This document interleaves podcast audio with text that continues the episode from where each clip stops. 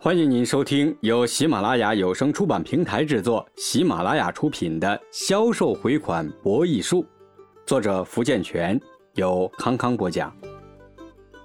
第五章，常规手段也可以轻松收款。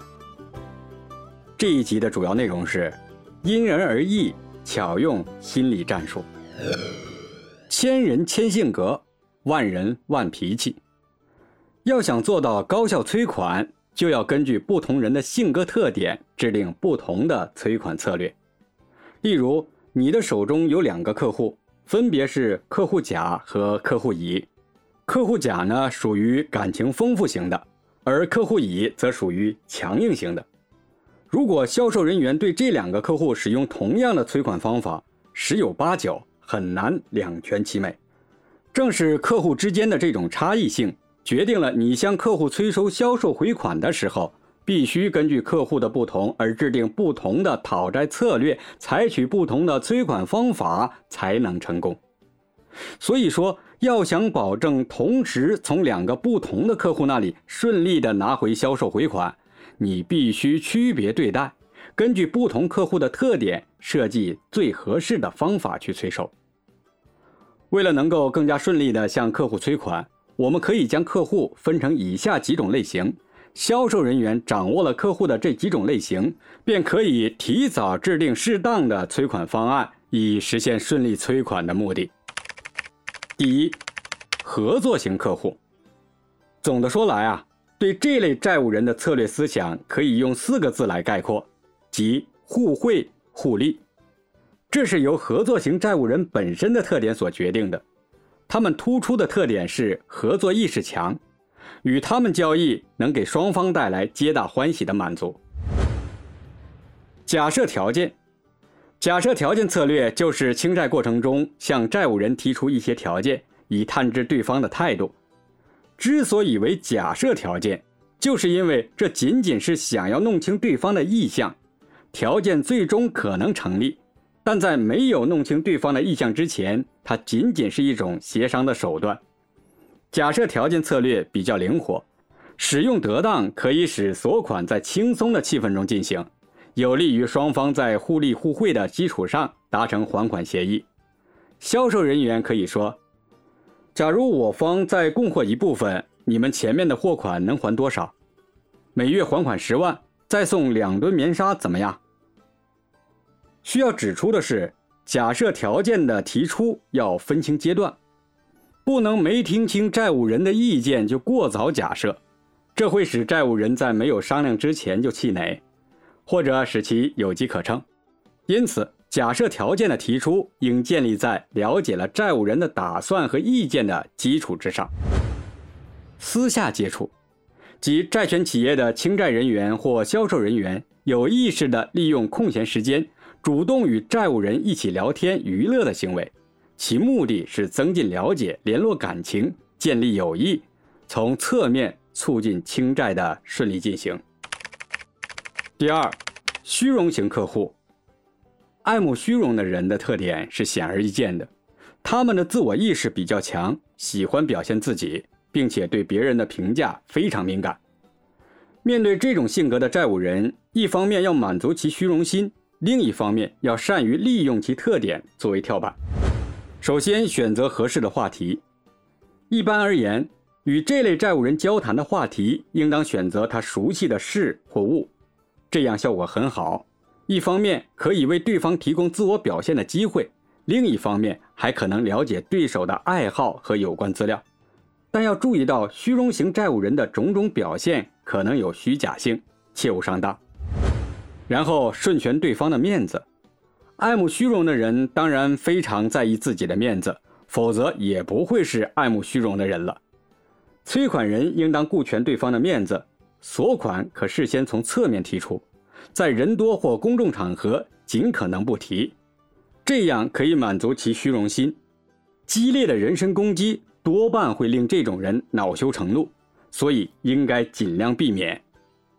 要多替对方设想。顾全他的面子，并且让对方知道你从某某方面维护了他的名誉。当然，如果债务人躲债、赖债，则可利用其要面子的特点与其针锋相对而不顾情面。接下来，有效制约。虚荣型人最大的缺点就是浮夸，因此催款人应有戒心，不要被对方的夸夸其谈唬住。为了免受浮夸之害，在清债谈话中，清欠者应该对虚荣型债务人的承诺做记录，最好要求他本人以企业的名义用书面形式表示，对达成的还款协议等意向应及时立字为据。要特别明确违约条款，预防他以种种借口否认。三，强硬型客户。从其性格特点来说，这种人往往态度傲慢、蛮横无理。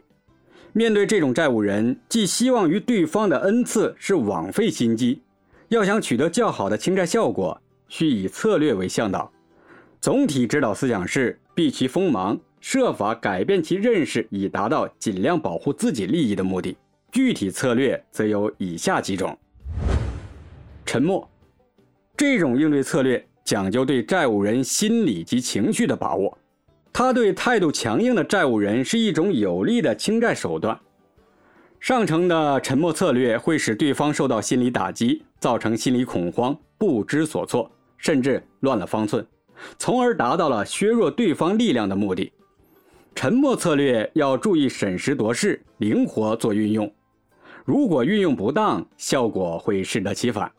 如一直沉默不语，债务人会认为你是慑服于他的恐吓，反而增添了其拖欠的信心。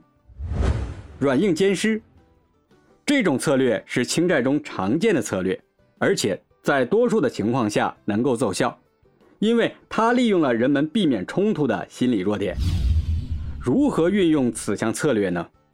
首先，将清债班子分成两部分，其中一部分成员扮演强硬型角色，即黑脸黑脸在清债的初始阶段起主导作用；另一部分成员扮演温和型角色，即白脸白脸在清债某一阶段的结尾扮演主角。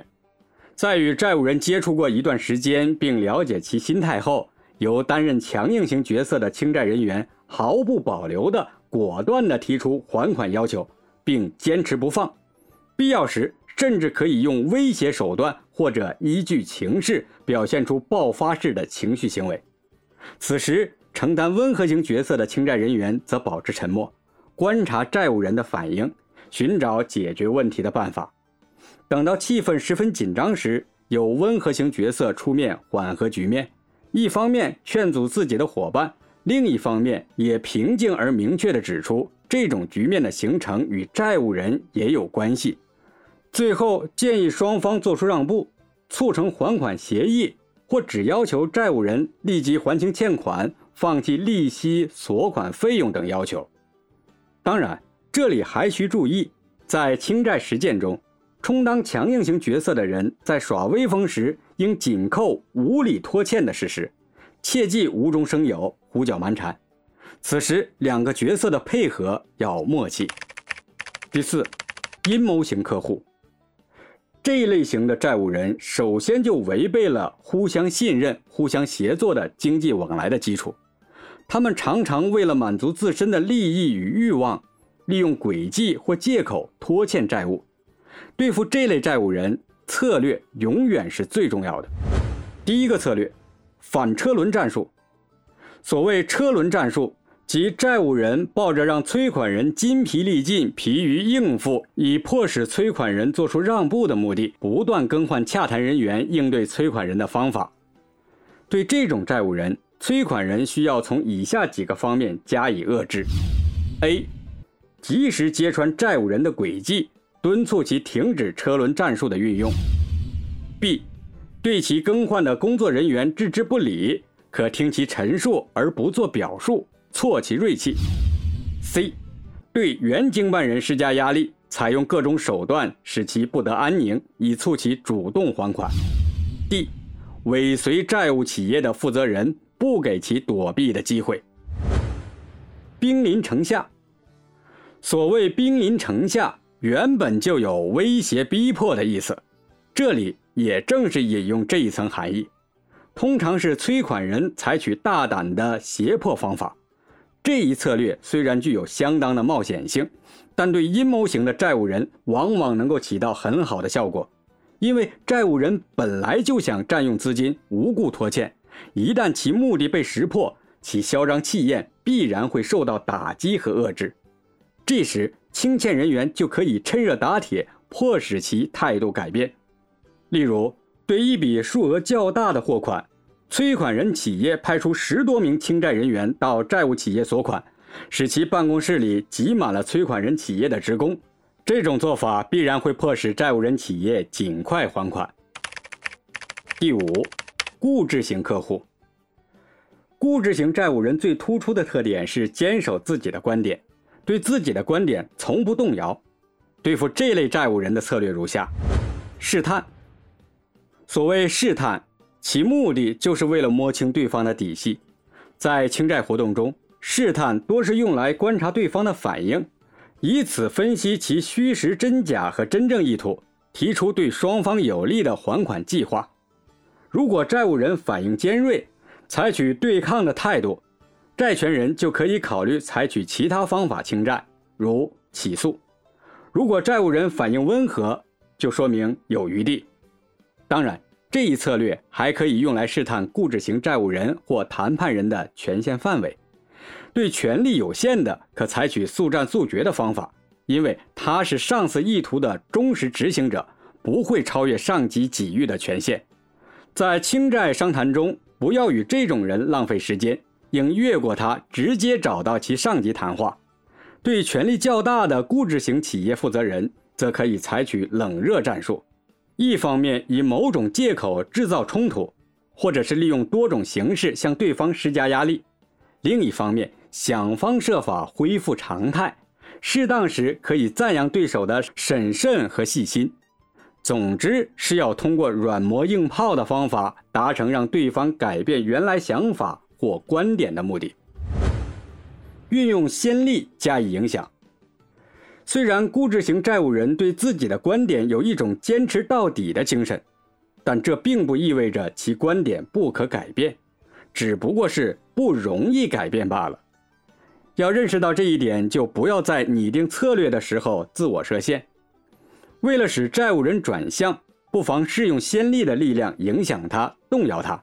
例如，催款人企业向其出示其他债务人早已成为事实的还款协议。或者法院执行完毕的判决书、调解书等。第六，感情型客户。从某种意义上来说，感情型债务人比强硬型债务人更难对付，而在国内企业中，这类型的债务人又是最常见的。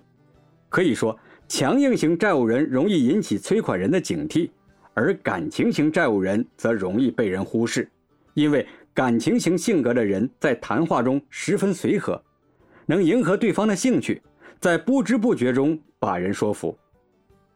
为了有效地对付感情型债务人，必须利用他们的特点及弱点制定策略。